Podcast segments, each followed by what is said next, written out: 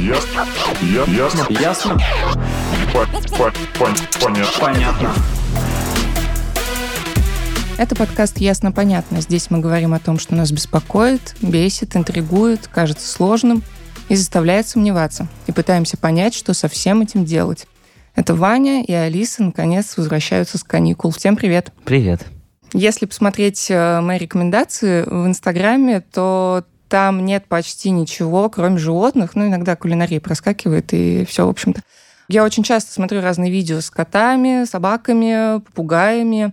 Ну и в целом я считаю это таким единственным небесполезным просмотров мемов, потому что вот от этой дозы умиления просто улучшается настроение, и как-то невольно начинаешь улыбаться.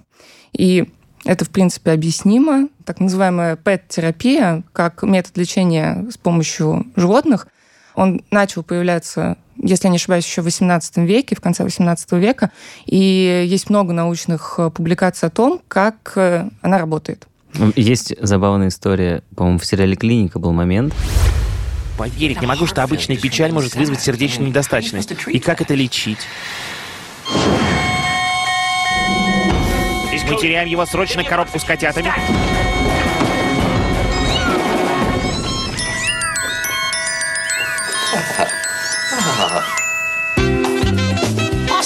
Возможные побочные эффекты включают в себя аллергию, царапины и дисфункцию эрекции. Сегодня мы как раз поговорим о том, насколько вот такая огромная куча котят может помочь в реабилитации, ну и в целом о роли животных в лечении людей. Говорим с нашей гостьей, психологом, доцентом кафедры психологии эр гэ у имени Косыгина Анастасией Никольской. Анастасия, здравствуйте. Здравствуйте. Добрый день. Я вот начала как раз с того, что я так реабилитируюсь по-своему, просто просматривая разные видео с котами, собаками, щенками. Это в моем таком обывательском каком-то ненаучном понятии. Это такая своеобразная пет-терапия, как и просто держать кошку на руках, гладить ее, слушать ее урчание. А вообще пет-терапия, что она из себя представляет на самом деле? Ну, на самом деле пет-терапия – это терапия при помощи домашних питомцев. И к домашним питомцам мы относим здесь не только кошек, собак, но еще там хомячков, морских свинок, там, не знаю, декоративных крыс и так далее. Собственно, раз уж вы начали с себя, тогда я вам позадаю вопросы. Как вот интересно, вы, вы сказали, да, что вы э, реабилитируетесь, когда смотрите видео с котами. Вот что вам это дает? Вот вы смотрите и... Ну, я смотрю, и мне, правда, становится лучше. То есть в какой-то момент мне, конечно, это надоедает, угу. но просто я чувствую какое-то внутреннее успокоение. Угу. Почему именно вас успокаивают эти видео с котами, а не с медведями, например, там, или не какие-нибудь мультики? На самом деле с медведями mm. тоже. Я просто uh-huh. назвала именно, которые там, к домашним животным относятся. Но я в целом очень люблю животных. Вот. Они uh-huh. у меня там в детстве всегда были, и сейчас я планирую снова там заводить. Uh-huh. И ну, это, наверное, единственное, что я могу сказать, что это просто дает какое-то чувство спокойствия и даже, наверное, какой-то защищенности. Хорошо. Почему именно видео с животными дает чувство спокойствия и защищенности? Если вы мультфильм посмотрите или, там, не знаю, какую-нибудь комедию. Ну, анимация, наверное, уже не то. Все-таки угу. реалистичный образ, он как-то, ну, его проще сопоставлять с собой, что ли. Хорошо, тогда вот смотрите, тогда, условно говоря, у меня на сейчас есть две гипотезы, почему вас это успокаивает, именно видео с животными. Гипотеза первая. Есть некая семейная ролевая модель. У меня в детстве были животные. Соответственно, теперь, когда я смотрю на животных, я вспоминаю свое детство. Если это детство было благополучным, то это всегда чувство защищенности. Это первый угу. вариант, да? И есть второй вариант. Поскольку мы, жители больших мегаполисов, абсолютно от природы оторваны, то это дает нам ну, какое-то вот чувство единения с природой. Даже просмотр вот таких вот вещей. Да? Вот они похожи на... Это, кстати, для нас очень важно, когда мы смотрим какие-нибудь документальные фильмы про животных, или уж тем более художественные фильмы про животных. Мы же как это воспринимаем? Они чувствуют то же самое, да? Они мыслят схожим с нами образом. То есть они такие же, как мы, и вот они в природе, вот, вот они такие. Может быть, это про это. Вы сами как считаете, это про что? Первое, скорее, потому что действительно там попугаи, хомячки у меня всегда были, и сейчас больше как-то тянет к кошечкам, собачкам, то, что их как раз никогда не было. Угу. То есть еще и элемент новизны. Ну, и это тоже единение с природой, кстати, тоже довольно верно отмечено, потому что, ну, мне уже немного неловко так много говорить о себе, но, в принципе, да, я... Ничего страшного, ты в каждом эпизоде говоришь, чего же. Нет, ну, а кроме того, мы с вами говорим на самом деле уже о пет-терапии, вообще об анималотерапии, потому что это тоже некое терапевтическое воздействие, да? Это напоминает не семью, а б. Это какое-то единение с природой, а для нас все-таки мы не только обусловлены нашим культурно-историческим контекстом, но у нас все-таки и большая биологическая составляющая. Ну и, наконец, В, да, это элементы новизны, потому что я что-то познаю новое, а новизна, она всегда способствует тому, что, ну, кстати говоря, новизна может даже выводить из депрессивных состояний. И это все про анималотерапию. Ну хорошо, а если вот, например, у меня в детстве не было животных вообще никаких. Единственное mm-hmm. животное, которое э, я помню, это у нас в детском садике в одной из групп стоял аквариум, где жила э, свинка морская. И ее даже трогать нельзя было, потому что она тебя укусит. И поэтому никто не трогал ее никогда. Просто смотрели. Типа, ну не трогай. И условно сейчас, когда я, например, тоже смотрю видео, ну, я не без греха, поэтому, да, конечно mm-hmm. же. И, естественно, у меня вызывает, ну, большая часть видео с животными, ну, в основном там собаки, например, ну, или даже те же кошки, они вызывают чувство умиления. Mm-hmm. Оно же с чем-то связано. Например, ну, скажем так, если я смотрю видео с животными, оно вызывает чувство умиления больше, чем если бы я смотрел видео с маленькими детьми. Угу. Хотя, знакомо. Казалось бы, ну, то есть, ну, там, вот, вот тут щеночки, а вот тут какой-то карапуз. И я такой, о, какой щеночек. А угу. карапуз, ну да, карапуз. Угу. Иван, понимаете, чтобы с этим разобраться, теперь я должна вас проинтервьюировать, угу. да? Давайте. А, ну, давайте разберемся. Ну, начнем с того, что, значит, животных в детстве у вас не было, а дети-то у вас есть? Нет. Детей у вас тоже нет. Хорошо, а вы хотите завести кого-нибудь? Вы про животных сейчас или про детей? И, и про тех, и про других. Как эм, любой одинокий мужчина, угу. я бы хотел завести собаку. И, и что это... она вам даст? Итак, я одинокий мужчина, у меня теперь есть собака. Что вам дает эта собака? Ну, мне кажется, общение. Так, то есть мне не хватает общения. Значит, ребенка я заводить не готов. Ага. Да? Ну, потому что я одинокий мужчина, ну, и вообще ребенок – это большая ответственность. Собака, в общем, ну, как бы мы ни говорили, да, и как бы мы ни, ни кричали про права животных, что совершенно справедливо, но, тем не менее, собака не предполагает такой ответственности, как ребенок, да? Ну, в целом, При да. этом собака, она мне будет давать и общение, и, с другой стороны, поскольку собака так или иначе не равна мне, ну, просто потому что она другого биологического вида, угу. она параллельно будет как бы и моим ребенком тоже, и другом. Ну, и все, вот, я, и, вот у меня и умиление моим будущим возможным ребенком. Ну, то есть, ну, то есть в целом, то есть можно сказать, что мы, я имею в виду люди, мы смотрим вот эти вот видео, где всякие котята и щеночки, испытываем умиление только из-за того, что мы это проецируем на... потенциально своих ну, детей? В любом случае мы проецируем на животных свою систему координат, да, человеческую систему координат. И это нормально, потому что мы не можем мыслить, воспринимать мир как собака, кошка или... Да, мы можем только как человек. Соответственно, да, когда мы на них смотрим, мы проецируем на них человеческие чувства, человеческие мысли, человеческое поведение. Кстати говоря, надо сказать, что и у них то же самое. Они проецируют на нас, ну, свое восприятие мира, потому что, опять-таки, у них нет человеческого восприятия. Соответственно, вот эта вот проекция на другого своих собственных представлений, это вообще очень свойственное вообще в природе, да, такое явление. Я же тут вот имею в виду, что тут даже не только наши, ну, скажем так, самые привычные животные. Можно же посмотреть видео, где, например, маленькие ежики. Рептилии, кстати. Ну, насчет рептилий ну, другое. Вот, давайте так. Все-таки, когда мы говорим о том, что мы там кого-то планируем завести, ну, это скорее там, да, ну, привычные нам домашние животные. Кстати говоря, мне всегда было очень интересно, вот из каких соображений люди заводят там тех же самых рептилий, например, или крупных кошачьих. К сожалению, недостаточно у меня статистики, просто мало таких людей, да, чтобы понять, что же ими там руководит, когда они заводят животных. Но в принципе, в принципе, исходя из того, что мы с коллегами изучали, значит, мы и заводим животных, и, так сказать, смотрим фильмы там, да, какие-то mm-hmm. про животных, не только про домашних, а, исходя из, ну, так сказать, нескольких оснований, в общем, их не так много. Значит, основание первое. Мне не хватает именно социального взаимодействия. Я хочу взаимодействовать, да? Вот это то, о чем вы говорите. Основание второе – это некая функция, То есть это животное, которое будет выполнять в моей жизни определенную функцию, ну, я бы сказала, не субъектную, да, вот как общение, а объектную. То есть это аксессуар, это там, не знаю, охранник, это там тот, кто ловит мышей, я не знаю. Ну, то есть mm-hmm. это то, с помощью чего я зарабатываю деньги, да.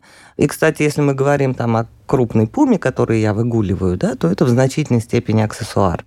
Вот смотрите, у вас у всех там какие-то бобики и мурзики, а у меня вот чего. Ну, это как удали был муравьед. А, да.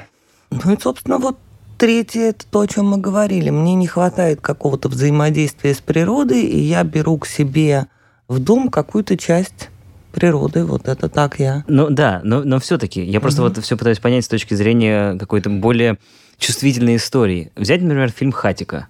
Так. Если предположить, что вместо Хатико будет не собака, uh-huh. а просто какой-нибудь условный человек, который uh-huh. бы сидел и ждал, uh-huh. этот же фильм не был бы настолько трогательным, чем вот это происходит сейчас, когда там собака. То есть это прям в разы же усиливает какую-то эмпатию. Смотрите, это тоже как снять фильм, если там у нас какая-нибудь жена так вот трогательно так и будет сидеть и ждать, да, то это можно снять такую хорошую трагедию, да. Да, это летят журавли, в конце концов, там, да, это, там, не знаю, Пенелопа, mm-hmm. которая все ждала своего Одиссея. Вот, поэтому выжать слезу можно и точно так же. Это первый момент. Момент второй. Все-таки такие вещи, ведь собаки типа Хатико, да, это, ну вот мы много знаем жен, которые умирают на могилах своих мужей. Да не очень, по-моему. И, и то же самое с собаками. Это, на самом деле, не слишком адаптивное поведение. Mm-hmm. Да, потому что в норме собака групповое животное, точно так же, как мы групповые, да, со, ну, мы говорим социальные, но, по большому счету, если mm-hmm. в биологическом смысле, мы групповые животные. Поэтому наша задача, чтобы выжить, примкнуть к кому-то.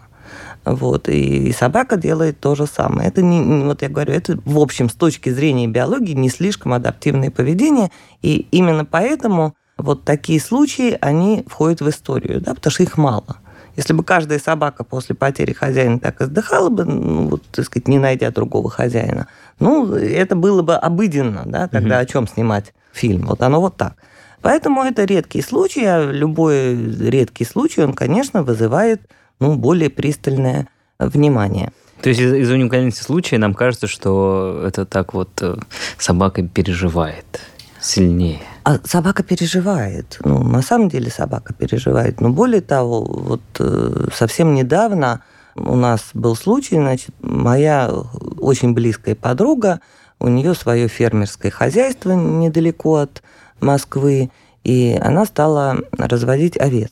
А мы очень любим баранину. Я говорю, ну, давай вот, хочу барашка. Она говорит, ну, приезжай. Вот выберешь. Я говорю, не-не-не, грех надо брать не буду, сама выбери, а я уже так, что в виде уже мяса, да, а не живого этого ягненка.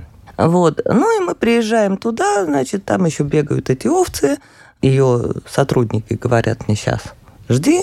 Я говорю, что я вот выбирать не буду, да, смотреть не буду, позовете. Ну и спустя какое-то время я иду узнать у них, как долго еще. И там отдельный барашек, маленький ягненок, он так кричит громко-громко. И ну, вот прям вот, не знаю, жалобно кричит. И я спрашиваю вот у этих, которые, так сказать, подготовили мне эту mm. баранину, уже теперь ягнятину, да. Я говорю, а что, почему так кричит? Они говорят, вот тот ягненок, который твой, у него сестра-близняшка. И вот эта вот девочка-близняшка. Она кричала. Конечно, они переживают. Конечно, они как-то воспринимают... И, кстати, на эту тему очень много исследований. Они воспринимают смерть, ну, близкого, да, члена группы. Мы не можем им в этом отказать. Но еще раз, вот собака, которая так долго переживает отсутствие хозяина и не вливается в какую-то иную стаю, по большому счету, ее семья, там, да, ее человек, это ее стая. Это исключительный случай. Именно поэтому... мы можем создать вот такую трогательную историю. Mm-hmm. Но это, опять-таки, как Пенелопа. Да? Вот Хатико, Пенелопа, это все. Вот летят журавли, как вы правильно сказали. А если мы, в принципе, будем говорить про так называемую, условно, ну, будем говорить все-таки в целом, пет-терапию, она связана с любыми животными? Ну, конечно. Или это только вот домашний, ну, как пэт, ну, типа пэт, домашнее животное? Да. Пэт, это, да, это вот домашний питомец, причем пэт не любое домашнее животное. Корова, коза, это не пэт, лошадь тоже не пэт. Ага. Да, пэт, это вот кошка, собака, там, морская свинка, крыска, там, чего, хомячок, вот, вот это вот такой пэт. При этом существует анималотерапия, которую мы знаем, там, и ипотерапия, да, и терапия при помощи сельхозживотных, и там дельфинотерапия. Даже пчелиная, по-моему, терапия есть, насколько я знаю. Ну, пчелиная терапия. Когда просто не, ставят, мимо... ставят эти э, ядом. Ну, там, есть есть герудотерапия, да, с помощью пиявок. Но это все-таки не совсем похоже, терапия похоже, в да. таком смысле. Ну, там да? примерно похожая история, да. Вот, но это все-таки немножко про другое. Вот, поэтому нет, пэт это только вот эти мелкие домашние, да, не сельхозживотные. Mm. Ну, вот сейчас, я говорю, есть... пытаются развивать, по крайней мере, дельфинотерапию. Ну, то есть, как бы, если мы говорим все-таки про пет-терапию, то это, скажем так, человек сам приходит к тому, что ему нужно завести домашнее животное. Или у него что-то случается, и ему специалист говорит, заведи себе кота. Нет, это все, все, все совсем не так. Ага. На самом деле, вот здесь есть терминологическая путаница. На самом деле пет-терапия – это терапия с использованием домашнего животного, которую проводит специалист. Да, это может там специалист быть психолог или там трудотерапевт или логопед, да, там, не знаю, социальный работник, но это всегда проводится специалистом, под контролем специалиста. Это всегда имеет определенную цель, да, для чего я ввожу животное в процесс терапии. И это всегда документируется в виде там каких-то результатов. Мы получили результат или результат не получили. То есть это совершенно не так, что пришел к терапевту, он сказал, что нужна пет-терапия, и человек берет кота из приюта. Нет, это совсем, это совсем другое. Это именно под контролем специалиста, в присутствии специалиста, да, это документированные результаты. Специалист, так сказать, использует это животное в рамках своей профессиональной деятельности, то есть, условно говоря, если это психолог, психотерапевт, и он использует, например, там, не знаю, кошку или собаку, то эта кошка или собака используется в рамках психотерапевтической сессии. А вот если этот же самый психолог, психотерапевт, там, не знаю, с своей собакой поехал куда-то к друзьям на дачу, у которых там плохое настроение, они хотят с собачкой поиграть, то это не будет пет-терапии. Угу. Потому что в этот момент психотерапевт не в рамках своей работы. Там нет, так сказать, результатов, да, каких-то, и нет определенной цели, нет документируемых результатов. Вот. Другое дело, что то, о чем вы говорите, это, ну, то, что у нас называется ненаправленная анималотерапия или animal-assisted activity, вот э, разные, разнообразные виды активности, да, включающие животных. Здесь нет конкретной цели, да, здесь нет документируемого результата. Вот я захотел себе завести там кого-то, я его завел, и он мне приносит или не приносит много радости. Кстати говоря, у меня в рамках как раз психотерапии была клиентка, и именно работая с ней, я несколько раз использовала собаку.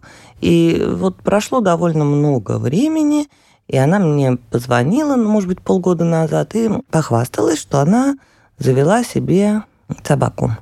Я очень обрадовалась, я подумала, что как раз хорошо, вот для нее это важно. Она такая очень интровертированная, и, в общем, ну, как раз с собакой ей общаться проще, чем с людьми.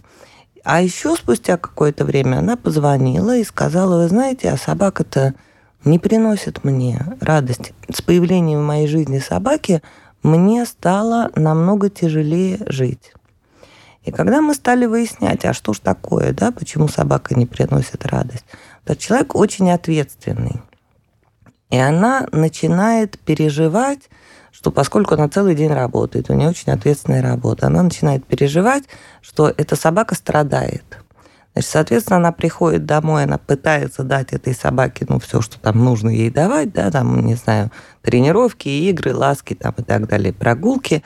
А на это у нее после полного рабочего дня не хватает времени. На выходе она просто падает, она в изнеможении, она не может никуда поехать отдыхать, потому что она боится, что если она отдаст собаку там кому-то, что-то где-то за ней не проследят, да, то есть при таких вот особенностях Вот это, ну, то, что вы называете, да, до начала вот этого ознакомительного фрагмента, то, что вы называли пет-терапией, угу. это становится не терапией, а уже антитерапией, да.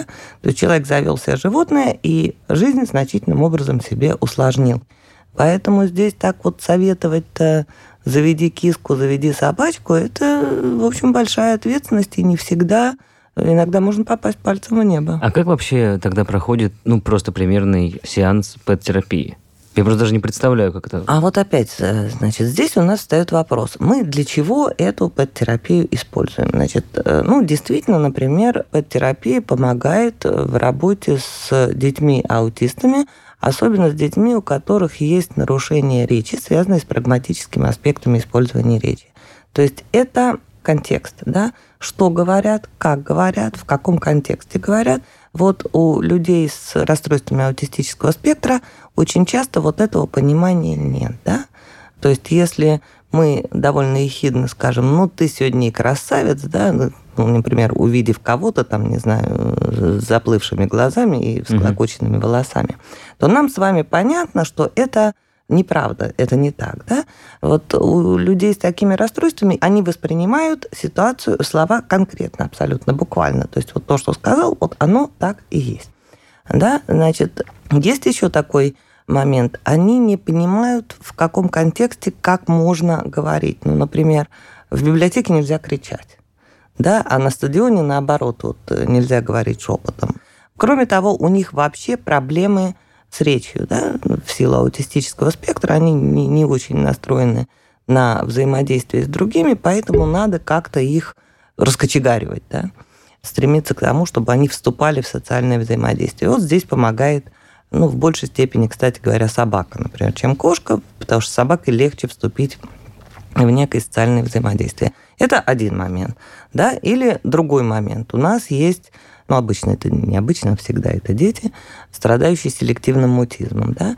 Селективный мутизм – это немота везде, кроме дома. То есть вот дома с мамой я говорю, а больше ни с кем вообще. В школе не говорю. Там. Иногда бывает так, что даже вот с папой, там, с бабушкой, дедушкой не говорю. Вот, да, может помочь животное. То есть для чего мы животное используем? Третий момент. Мы работаем в рамках психотерапии с какими-то там тяжелыми жизненными переживаниями, с какими-то личностными проблемами. Вот сначала мы должны определить цель. Это вот то, о чем я говорила. То есть что мы хотим? В зависимости от того, чего мы хотим, мы как-то двигаемся дальше. Ну, или у нас, например, есть нарушение моторики, какие-нибудь дэ цэ пэ. Да, значит, здесь у нас цель совершенно другая. Значит, мы по-другому будем использовать это животное.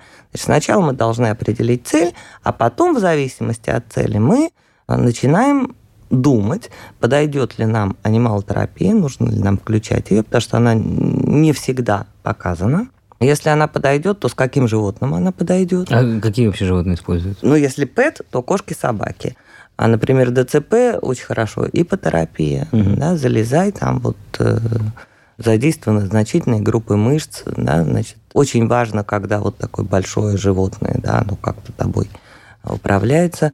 Точно так же говорят, что... Ну, опять я, что касается дельфинотерапии, я могу рассказывать вам только то, что я про это читала, да, я никогда mm-hmm. с этим лично, так сказать, не работала, ну, и так вот видела один раз, да, как ребенок как раз с дэ цэ пэ резвился с дельфинами.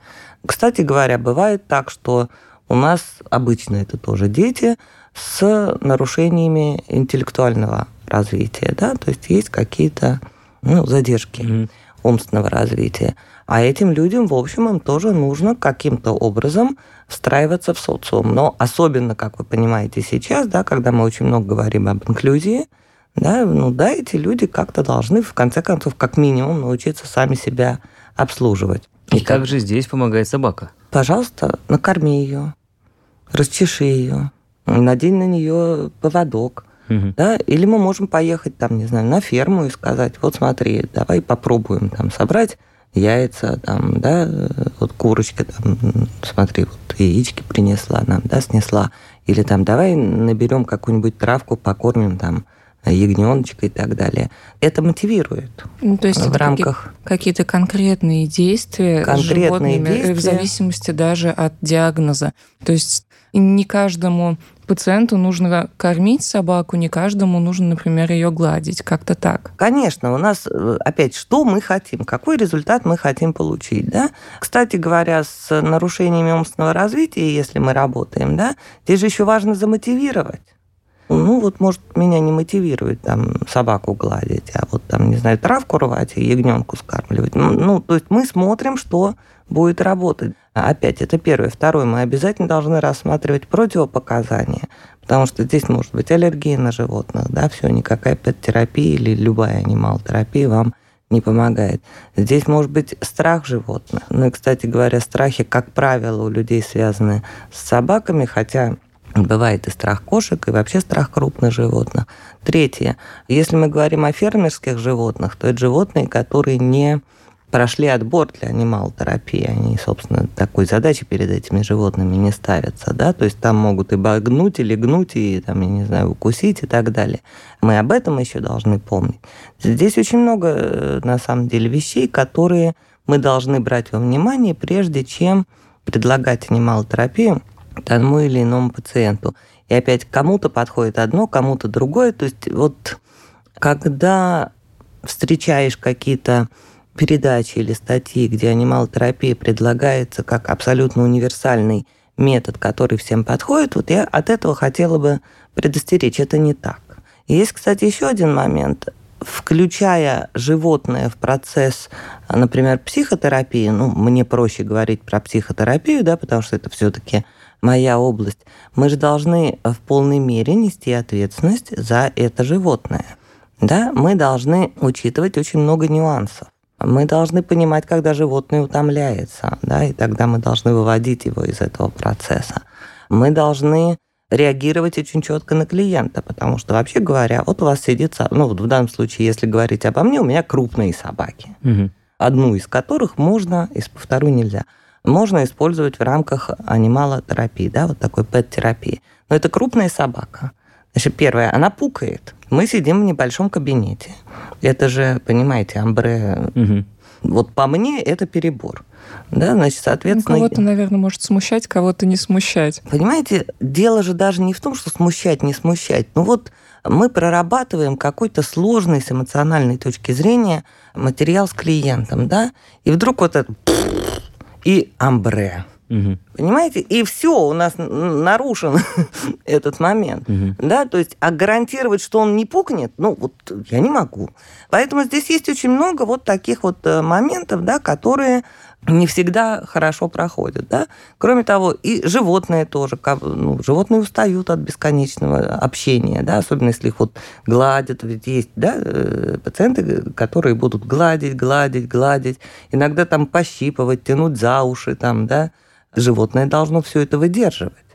Еще раз, анималотерапия – это большая ответственность специалиста, который вводит животное в процесс терапии. Я правильно понимаю, что, получается, все эти животные – это, ну, не из разряда не просто домашняя собака, это животное, которое обучено Конечно. Этому всему? Давайте так, обучено – это все-таки не цирковое животное. Да? На самом деле, чему животное должно быть обучено? Первое – ну, если мы говорим про пет-терапию, uh-huh. да, значит, животное должно хорошо относиться к любым тактильным контактам со стороны незнакомых абсолютно людей. То есть это не хозяин, это пришел чужой человек. Значит, первое, да. Второе, животное не должно слишком увлекаться вокализациями. Потому что бесконечно там мурчащая кошка или там лающая собака – это совершенно не то, что нам нужно в рамках психотерапии. Третье, животное не должно прыгать на человека. Да, четвертое, животное должно долго выдерживать присутствие другого, который, в общем, может вести себя достаточно бесцеремонно по отношению к животному. Пятое, животное не должно просить есть, но должно взять еду у того, угу. кто эту еду предлагает. Да, животное не должно быть слишком слюнявое. Понятно, что животное не должно быть вонючее. Животное должно быть чистое. Да, значит, когти должны быть подстрижены. Ну, в общем, здесь очень много всяких нюансов. В идеале, чтобы собака, которая дышит вам в лицо, высунув язык там радостно, да, чтобы у нее не слишком воняло изо рта.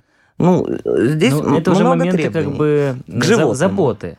А я имею в виду с точки зрения воспитания. То есть, по факту, значит, есть кинологи, которые обучают собак быть пет-терапевтом, или как это правильно сказать? Нет, я бы не сказала, что это задача кинолога. Вот, собственно, все, что требуется от этого животного, я вам перечислила. Угу. Да? Это не значит, что, она, что это собака-поводырь там, да, или там, собака-поисковик. Вот все требования. Для этого не нужен кинолог. Для угу. этого должно быть хорошо социализированное животное, готовое долго взаимодействовать. Но опять надо понимать, что ни одно животное бесконечно взаимодействовать. Вот если идет поток, и его там все там гладят, ласкают, там, угощают, ни одно животное на это не способно.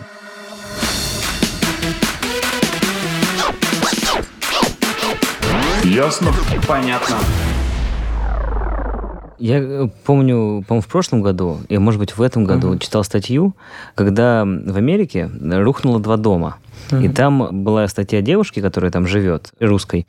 И она якобы там постоянно бегала по утрам. И вот увидела с утра, что ночью что-то произошло. Его в соседней школе развернули лагерь помощи тем, кто, собственно, в этих домах uh-huh. жил. И она там несколько раз упоминала так называемые животные эмоциональной поддержки. Именно uh-huh. вот в таком вот лагере. Это то же самое? Или это какой-то Нет, другой конечно. вид? Э... Нет, конечно, это совсем другое. Еще раз, животное-терапевт – это животное, находящееся при специалисте, который оказывает услуги, да, определенные, ставит определенную цель и документирует результат. Животное эмоциональной поддержки, условно говоря, животным эмоциональной поддержки может быть ваше собственное животное, собака или кошка вашего соседа, то есть кого вы можете обнять, там, да, прижаться, пожаловаться и так далее. То есть это абсолютно любое животное, которое вам приятно, которое вам оказывает эмоциональную поддержку. Но там это было специальное животное, ну то есть это прям оно...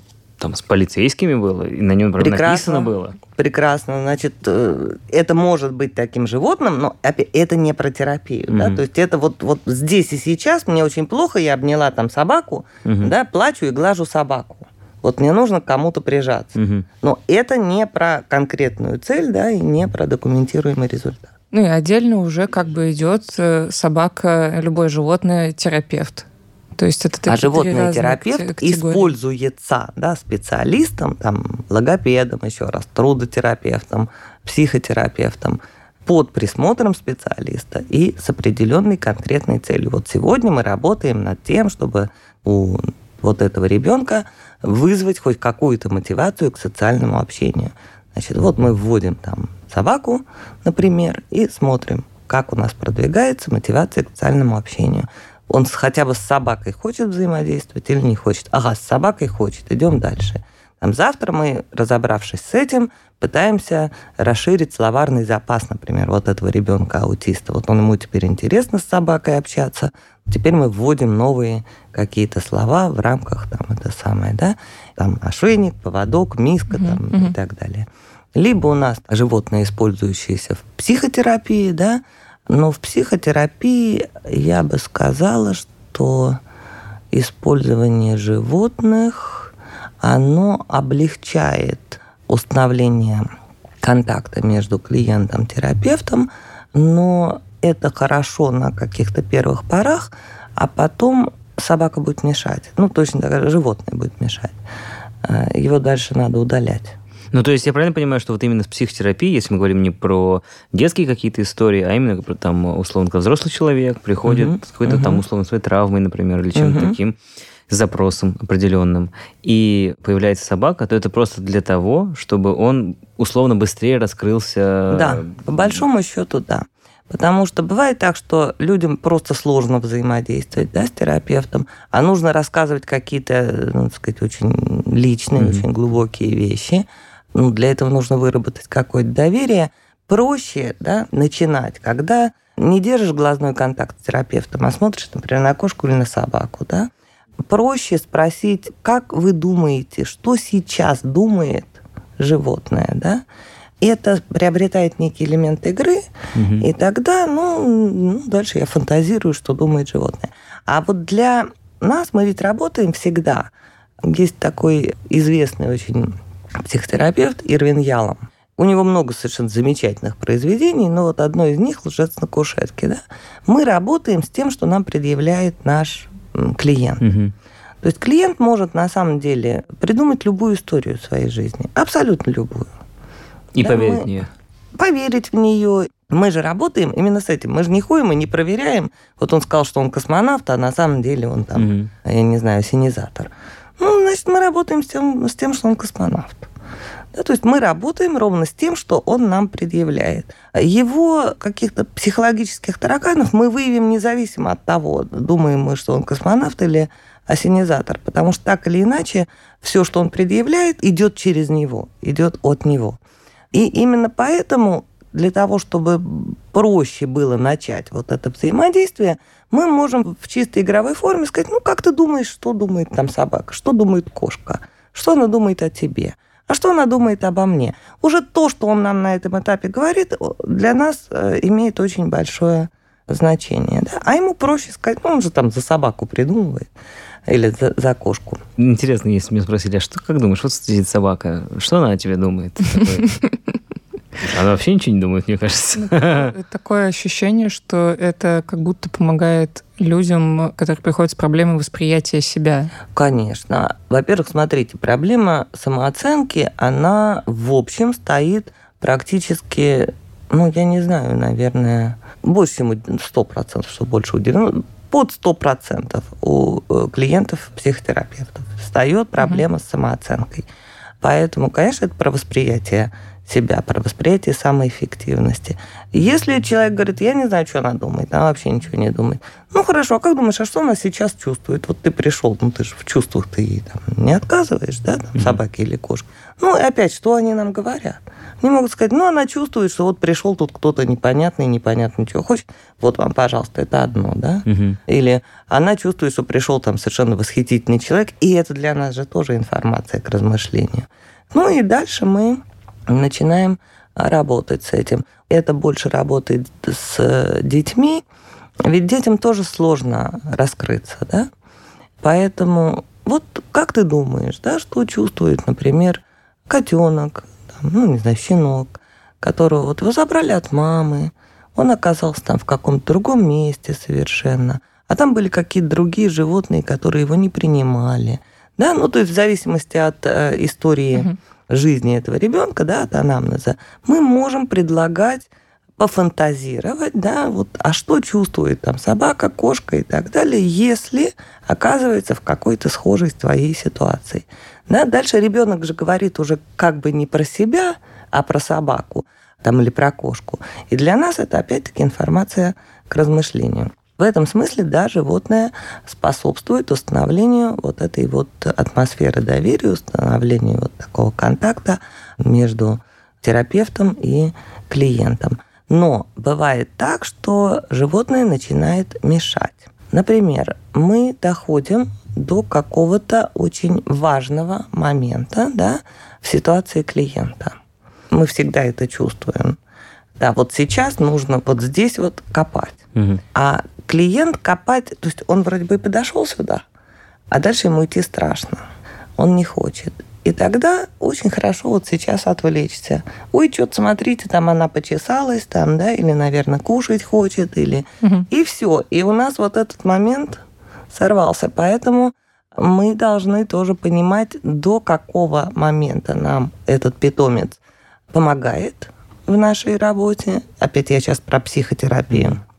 И когда его нужно уже удалять. А есть вообще, в принципе, какие-нибудь э, негативные последствия именно в пет-терапии? Вот как, я не знаю, насколько негативные последствия, когда вы сказали про там, женщину, которая завела собаку и все. Но это же не последствия негативной пет-терапии, да? Ну, да, да, имею в виду вот какие-то вот такие вот истории, когда вроде но, бы смотрите, может все быть хорошо, как? Но... Может быть так, что клиент хочет обладать животным. Да? Вот он говорит, а вот ну все, мы уже полюбили друг друга, отдайте мне. А, да? Mm-hmm. Да, такое бывает. Ну и отказ терапевта отдать, это же, то есть вот я все, я уже там вот доверился до предела. Uh-huh. И вам, и, и животное это вот, я же вижу, как мы друг друга уже любим, да? Я вам даже готов за это животное платить, а вы теперь... И это, конечно, негативные последствия. Это первый момент. Бывает так, что начинают дразнить животное, провоцировать животное. Да? И вот здесь очень важно схватить это на самых подступах, потому что в противном случае ну, та же кошка, она может и поцарапать, и укусить, и даже морская свинка может укусить, mm-hmm. да? То есть, ну, здесь вот негативные последствия такого рода. Тоже пациент наносит травму животному. Кстати говоря, это же опять ответственность специалиста, который вводит животное, да? То есть он должен нести ответственность и за животное, и за его благополучие, и за клиента, за его благополучие. Это непростая задача, по большому счету. Либо мы должны вводить какого-то дополнительного хендлера, но опять в рамках психотерапии, ну, это как вот свидетель сидит и слушает, да, угу. что там в рамках трудотерапии это нормально, а в остальных случаях это тоже не показано. Иногда они могут воспринимать животные как отторгающие, да, и тогда понятно, что это, ну, все сразу надо животное убирать, потому что ну, если уж тебя, как тебе кажется, да, животное отвергает, отторгает, да, mm-hmm. то здесь надо, по крайней мере, не с животного начинать. Ну, как правило, конечно, животное облегчает взаимодействие, но бывает и такое. Поэтому ну, вот такого рода негативные последствия а, возможны. А кроме собак и кошек кого-то используют еще? Ну вот смотрите, те же самые там морские свинки, хомячки. То есть ты хомячку рассказываешь, спрашивают тебя, как думаешь, что хомячок Впол... тебе думает? Ну, вполне, кстати, такое возможно, да. Плюс, чем хорош хомячок? Хомячка можно держать на руках, хомячка можно постоянно гладить. Хомячок в этом смысле хорош тем, что он такой мобильный. Кроме того, хомяк, опять, чем он хорош? Как только ты чувствуешь, что хомяк устал или клиент устал от хомяка там, или от морской свинки, именно в силу его малого размера ты его взял, куда-то в клетку засунул, и дальше вы общаетесь уже без хомяка. Да? Угу. Там с кошкой, с собакой это намного проблематичнее. Ну, вот эта четкая структуризация именно по, скажем так, грубо, кошки от этого, собаки от этого, хомячки от этого не существует. Здесь именно только подход. Нет, здесь именно мы смотрим на потребности человека, и под человека фактически мы можем что-то такое предложить. Но здесь опять надо понимать, ну, не бывает универсальных специалистов, да, у которых, пожалуйста, как у фокусника, если что, вот у меня кролик, да, если что, вот у меня киска, если что, вот у меня лошадь. Так или иначе, мы, ну, как правило, владеем одним, там, ну, парой животных, да, соответственно, мы смотрим, насколько то животное, которое я контролирую, да, за которое я несу ответственность и ручаюсь, что оно не причинит вред моему пациенту, вот насколько оно подойдет вот этому конкретному моему пациенту. Что ж, я думаю, мы можем нашу беседу завершать. Ясно, понятно, наконец вернулся с каникул, и мы снова каждую неделю выпускаем эпизоды, как всегда, по четвергам в двенадцать ноль ноль. По Москве. По московскому времени. Я напомню, что сегодня у нас в гостях была психолог, доцент кафедры психологии эр гэ у имени Косыгина Анастасия Никольская. Анастасия, большое вам спасибо. Вам спасибо. С вами были Ваня и Алиса. Всем пока. Пока. Ясно. Ясно. Ясно. Понятно. девятнадцать, пятнадцать, двадцать три, двадцать три, двадцать три. Ясно? Понятно. Подписывайтесь на подкаст на сайте риа точка ру, в приложениях подкаст с Web Store и Google Play. Комментируйте и делитесь с друзьями.